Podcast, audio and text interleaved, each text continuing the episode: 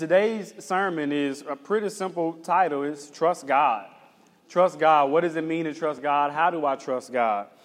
And as we think about trusting God, I do want to go ahead and let you know that this is not one of those, what I would call a cliche sermon where I think that trusting God is this easy thing to do. I realize that trusting God is hard. Building trust in God happens a way that we probably don't enjoy.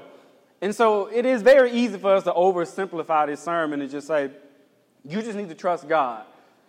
But the fact is that there are obstacles in our way when we want to trust God. There are things that we have to go through, and that process is long. But it's also difficult for us not to trust ourselves more than we trust God. And that's what the challenge is going to be. I know all of my giftings, I know my strengths, I know my weaknesses, and so my natural t- ability is to rely on myself and think that I am the responsible party in my life when things go right. And what I want you to see is if we can't trust God when things go right, we also won't trust God when things don't go the way we desire for them to go. And so this is going to require a little bit of a deconstruction of ourselves and see that the biggest enemy that we're probably fighting in terms of trusting God is the enemy within ourselves, the desire to think that we are capable of handling God sized matters for ourselves. So, we're going to a scripture that we all know about when we talk about trusting and trusting God. We're in Proverbs chapter 3, and we're going to start at the first verse. Proverbs 3 says, Trust in the Lord with all your heart, my son. Do not forget my teaching, but let your heart keep my commandments. For length of days and years of life and peace they will add to you. Let not steadfast love and faithfulness forsake you. Bind them around your neck. Write them on the tablet of your heart, so you will find favor and good success in the sight of God and man. Trust in the Lord with all your heart, and do not lean on your own understanding. In all your ways, acknowledge him, and he will make straight your paths. Be not wise in your own eyes. Fear the Lord and turn away from evil. It will be healing to your flesh and refreshment to your bones. Honor the Lord with your wealth and with the first fruits of all of your produce. Then your barns will be filled with plenty, and your vats will be bursting with wine. My son, do not despise the Lord's discipline or be weary of his reproof. For the Lord reproves him whom he loves, as a father the son in whom he delights. Let's pray. God, as we prepare to um, hear this sermon and open our hearts and our ears and our spiritual eyes and our mind, God, help us really see with truth and clarity, God, what the, the word here is today. It is about trust, trusting you. How can we trust God? God, this is a challenge for all of us, including myself. My tendency is, God, to think that I'm strong and I'm able and I'm capable, God, but I've got to put all of my hope and my faith and my trust in you. And help us be able to do that today. It's in Jesus' name we pray. Amen. Now, you'll notice something interesting here. Essentially, the same way that we saw last week that he says the key for us making good decisions and having wisdom is the same as us trusting God. And he starts right here. He says, Don't forget what we have been taught. Don't forget what we've been taught. Last week he said, Do not forget the teaching of your mother or your father, and that you should bind them around your neck the way you would wear an expensive piece of jewelry. Here he gives even more practical wisdom. He says, If your hearts keep the commandments of God, then there will be length of days in your life. Years and peace will be added along with those days to your life. Well, why does he say that? Why does he say if you're obedient or if you keep the commandments that you'll have more years, that you'll have more days, that you'll have more peace? Does he literally mean that by being obedient, I'm adding years to my life? Well, that's not literally what he means. I think what he's actually implying is pretty direct and pretty practical. It's easy to understand. He says, by not trusting God, you are actually taking days and years away and off of your life. Now, this is not me trying to be hyper spiritual. I think the writer here is being very specific and practical. He says, when you don't trust God, the stress and the worry, it affects you. It takes a toll on you, and it most certainly will take days and years off of your life. You stay up worrying yourself, racking your brain about how we're going to do this, how we're going to pay this, are we going to make it this way, are we going to go this way, are we going to survive, is this going to happen, what's going on in Israel, what's all this stuff. When you stay up and you stress yourself, not only do you feel it spiritually and emotionally, but it has an impact on you physically as well. And so he's saying, no, if you don't trust God, you are going to take years away because of the stress you're going to put on yourself. Undue stress. Stress about stuff that you, because you're not God, can't even handle. And so I think is is is very literal here. And it, it makes even more sense when Jesus says in Matthew 6 27, and which of you, by being anxious, can add a single hour to his span of life? What he's actually saying is, don't you know the reverse is really true? That by being anxious, by being nervous, by being worried, by being concerned, that you're actually taking days and years off of your life? It's real practical wisdom here. God has certainly orchestrated it so that when we do not trust in Him, that it has physical and mental repercussions for us we don't trust God, y'all know how that feels. Your heart races, your thoughts are rampant, your blood pressure rises, and you may even go to some of the darkest, most irrational places in your mind. Y'all, God doesn't want us to feel like this, but for so many of us in this very room, we have doubts that we will actually be and feel better by trusting God. So we want to take it in our hands. But he says here that trusting God not only adds days to your life, but it also increases the peace in your life. And y'all, that, that's really important. We have a hard time believing this. So, how do we know that we will be better off? It's trusting God. The fear for us is that trusting God will have us out of control. But let me describe what that probably actually looks like, what that probably actually feels like. Last week, I was thinking about this sermon. It was last Sunday, and I was sitting on the deck. And when I was sitting there, I saw one of those Brookside pterodactyls fly by. Now, y'all call them birds, but they are quite frankly pterodactyls as I see it. And as I'm looking at it, it's actually not flying at all. The wings are not moving. It's just got them stretched out. And I could feel how strong the wind was because I was sitting there. It was blowing our fan even though it wasn't on. And as this thing is, I mean, hundreds of feet in the air, it's just got its wings stretched out. And where the wind blows, it doesn't resist, it doesn't try to go the other way. It just allows the wind to guide it where it needs to go. Now, maybe you say, well, that's a bird and that's instinct, but I got to think that that bird knows how high in the air that it is. That it knows that in order for me to fly, I need to be flapping my wings, but somehow it trusts the wind. And as the wind guides it, it goes. Now, let me tell you something. And I think this is what we need to get about trusting God. That bird was not in control. But that bird also wasn't out of control either. That bird wasn't flying all over the place. It wasn't spinning or doing a tailspin. It was just letting the wind guide it. And when it went the way the wind went, it was at peace. I couldn't help but think that this is the way that trusting God should look like for all of us. He knows the way that I take. I just have to humbly surrender myself to be guided by Him, and He has to guide us.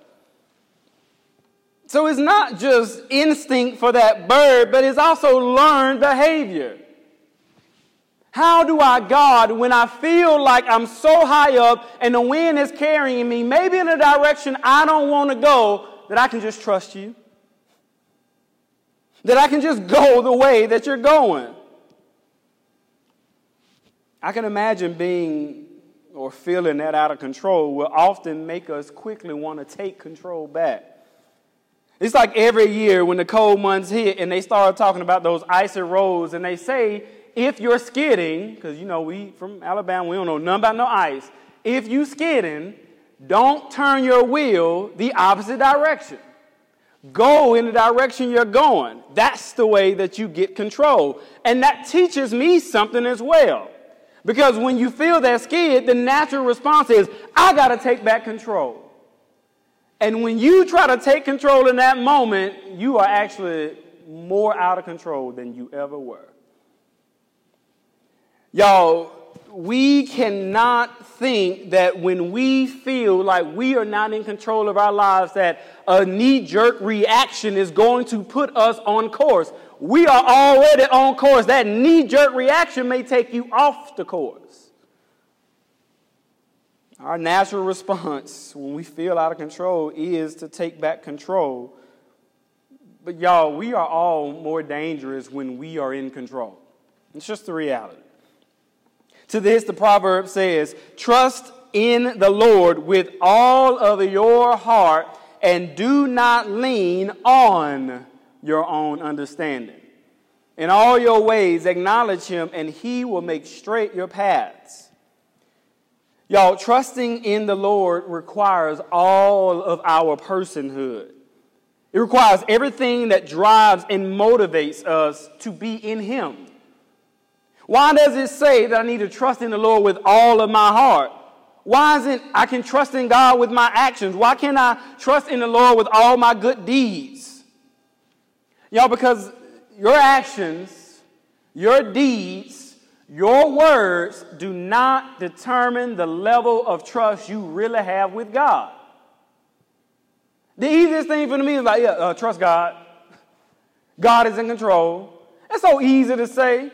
And we say it so flippantly until we realize what God being in control really looks like.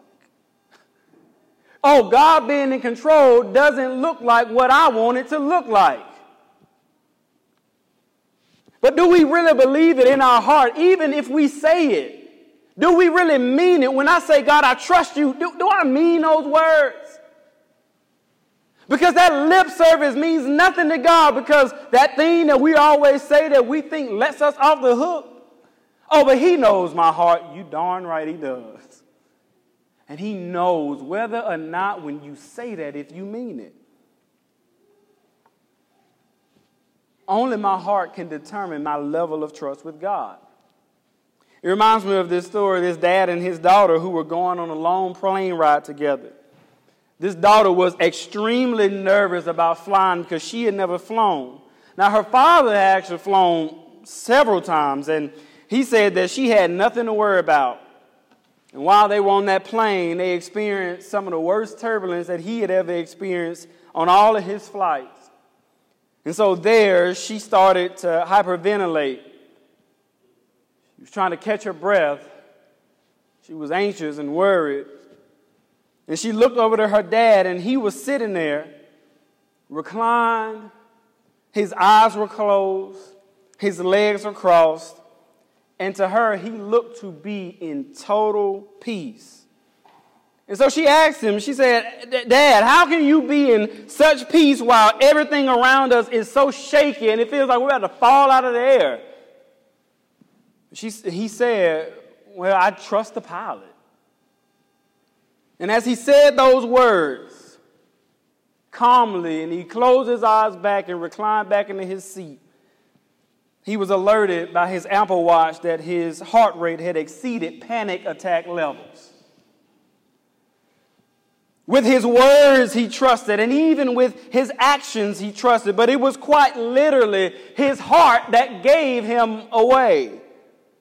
So when we say that we trust God, these aren't just words that we say, but we've got to live it.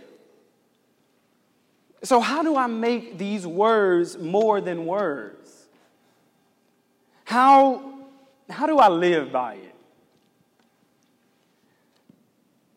And my only advice is there are two ways, similar to last week, that you trust God through proactive humility, realizing before we even get on this path, I don't even know where we're going, God. You're the driver, go ahead.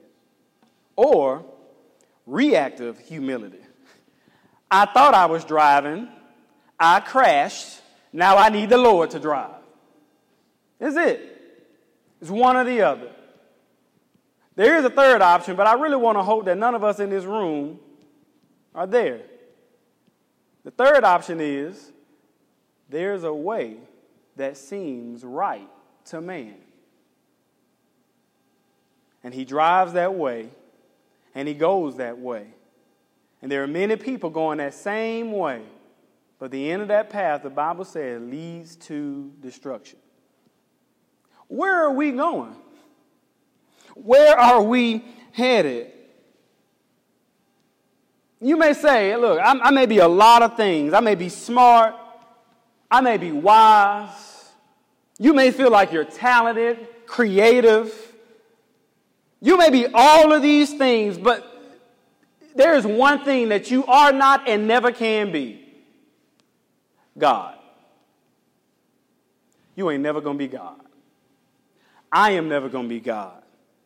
I can't even trust myself, y'all, enough to wake myself up, nor do I have any control over the future. Quite frankly, not to be terse, but trusting in ourselves is just stupid. It's idiotic. Do you realize at this very moment that the main muscle in your body keeping you alive is an involuntary muscle? That's a sobering reality, ain't it? Sometimes I sit up and I listen to my heartbeat. It's a little irregular, can't do nothing about it. But I'm listening to a beat, off beat, and I'm thinking, Lord, you know, it ain't nothing I do about this. I can't do nothing about my heart beating. It just beats as long as the Lord allows it to beat. Now, for some people, that might be a little frightening, but it's a gentle reminder for me oh, Brandon, you think you in control? You don't even control that. That's in your chest and you can't control it. You think you controlling everything else around you? No. I have to be reminded at the end of the day, I am not God. Trusting in God for all of us, y'all, is an admittance that I don't understand the way that I go, that my understanding is warped, that is limited, that it's clouded. And it doesn't benefit me when being directed by God that I lean in my own direction. Now, let me help you with this leaning, because this is, I was trying to figure out how did people get so confused about this text? It was the King James, it messed us up. Some of these I like to quote from King James, but that one, it ain't, it ain't as accurate as it should be. So, ESV says, do not lean on your own understanding. But King James says, do not lean unto your own understanding, which to me, that's like, oh, I'm leaning this way. But what is actually describing is like a person on a cane as they lean on it, as it supports them to go the way they need to go. What he's actually saying here is the context is not don't lean in another direction. He says, no, don't lean on your understanding as the thing that holds you up. The thing that supports you can't be the way that you see it. It can't be your, per, your perspective. It can't be your perception of the world. Your understanding is so clouded by sin that even when you think you see clearly, you don't. And, that, and that's what we've got to understand that, that our understanding is like leaning on a weak cane. We are bound to fall and collapse when we lean on the way we see things, when we lean on the way that we understand things. But why is that? Because on my best day, Paul says, I can't see clearly. For now we see. We see now in a mirror. What do we see in a mirror? We see ourselves. But he says, You know how we see ourselves in that mirror? In a dim light. I don't even see myself the way God sees me. He says, But then face to face. Now, the way that we know as much as we think we know, he says, Now you, you still only know in part. You don't even know half the story. You don't know half the journey. You have no idea where God is taking you. Says, but then there is coming a day when I shall fully know. But right now, I just don't see all that clearly. I remember growing up, Jasmine, you remember this too. We'd be riding in the car with your daddy. He had this little red Kia, and um, you could see the yellow foam coming out the dashboard. He had been driving and driving and driving that thing. Because that man don't spend no money on nothing. That's how he keep money. But I just remember, Jasmine, you remember this too. We would be riding in the car with him, and he did this all the time. He was always just wiping the windshield, just wiping the windshield. And I, I just did not understand what was happening because I'm looking at that windshield. There is nothing on that windshield. I'm like, what does he see? And it probably took me years to realize Jasmine daddy wear glasses. Like glasses, glasses. I think he was seeing his glasses were smudged. And he thought that the window was smudged. And all that time he wiping, he should have been wiping his glasses. But it helped me see something. That is the same way that we often walk through life. We think that everything else is messed up. We think everything else is clouded, but it's your lens. It is the way that I see the world that is backwards, that is warped, that is clouded. I got cataracts spiritually and I don't even know it. And it affects the way that I believe about where I should go. I thank God it never affected his driving dramatically, but I can't say that that's the same for us spiritually. How many times were our eyes clouded by what we believe to be true? Y'all, we are all looking through these clouded, dim lenses that we call our sight. And the things that we think we are clear about are not as clear as we think they are. For the Christian, truth is often distorted by what we see. It's amazing how what you see ain't what actually is. This is why we are instructed as we trust God not to walk by what we see but we walk by what we know to be true. And this is my advice to you. What you believe is better than what you see. What you know about God is better than what is ahead of you. It is better than what's in front of you. You have no idea what God might put in your way or what God might move in, out of your way. When all the men were sent by Moses to spy out Jericho to see whether or not they could win the fight, they all looked with their eyes.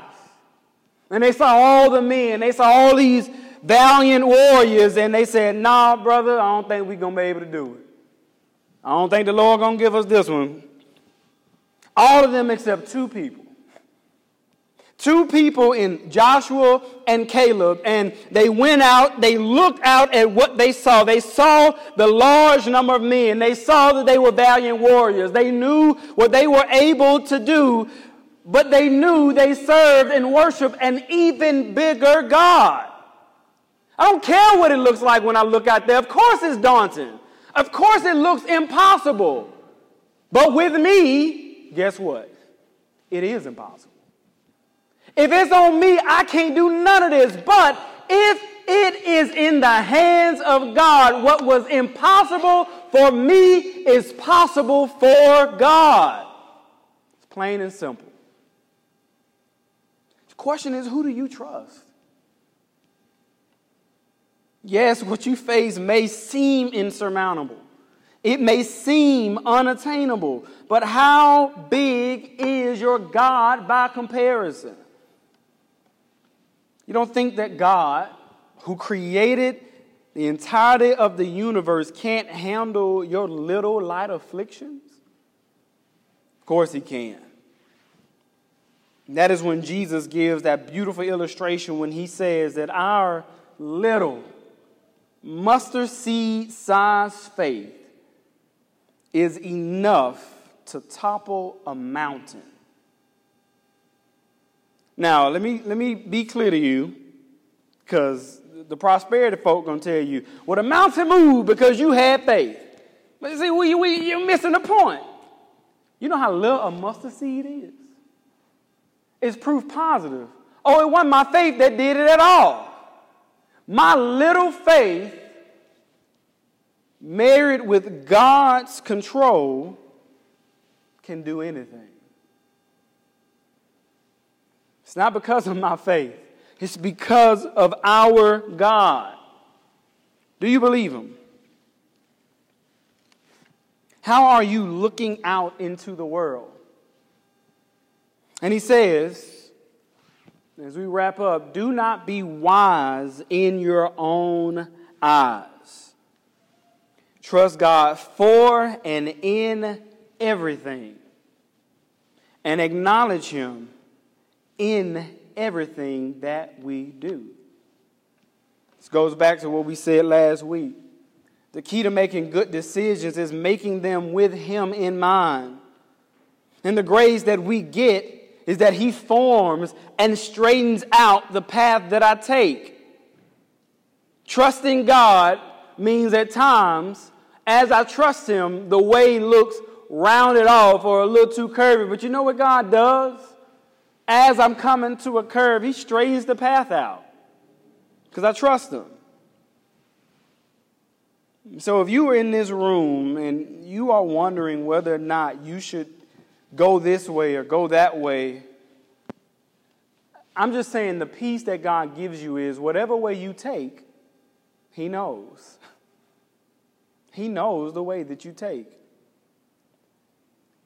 And He's straightening it out for you. That's the peace. That I can actually now rest at night, not trying to figure out which way do I go? Should I do this? Should I do that? Maybe I can get off the blood pressure medicine. Maybe I can get off the anxiety medicine and just trust God. Like He has me in His hands, and He knows the direction that I'm going. And maybe it's better that I don't know. I'm gonna keep bringing up this uh, this tornado until y'all get the point. If the Lord had told me when we planned the church, by the way, your building gonna get hit by a tornado, I would have said, all right, don't you don't don't worry about it. If I had known that, would have never done it.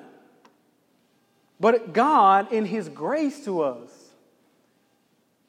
permits us to only see dimly. Because truth be told, if we saw the full picture most of us wouldn't even get up out of bed in the morning. I'm glad God knows the way that I take. Also, if you don't have saving faith in God and you're looking out like, what can God do for me? He can take your meaningless wandering in life, and God can give you purpose and direction but more than anything, He can save your soul. So the question is will we trust Him? Let's pray. Lord, we thank you for um, just this word today.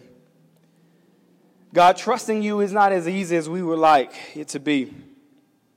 Truth be told, it does take going through some things for us to trust. God, we are not hardwired to put all of our cares and our concerns on you, but we have been instructed to cast our cares on you because you care for us. And God, I am reminded of Jesus' words to us. He says, of the burden that we have borne in the past, his burden is light. His yoke is easy for us. God, I just pray that all of us in this room, and I know we're all at different places and stages in life trying to figure out, Lord, what should I do? Which way should I go? Which direction should I be headed in? We just have to trust that you've gone before us. God, in every obstacle, everything that seems to be in the way, it was divinely appointed. Every hurt, every situation, every conversation. It was divinely appointed. And so, God, my prayer is that you will help us trust you with all that we have and all that we are. It's in Jesus' name we pray.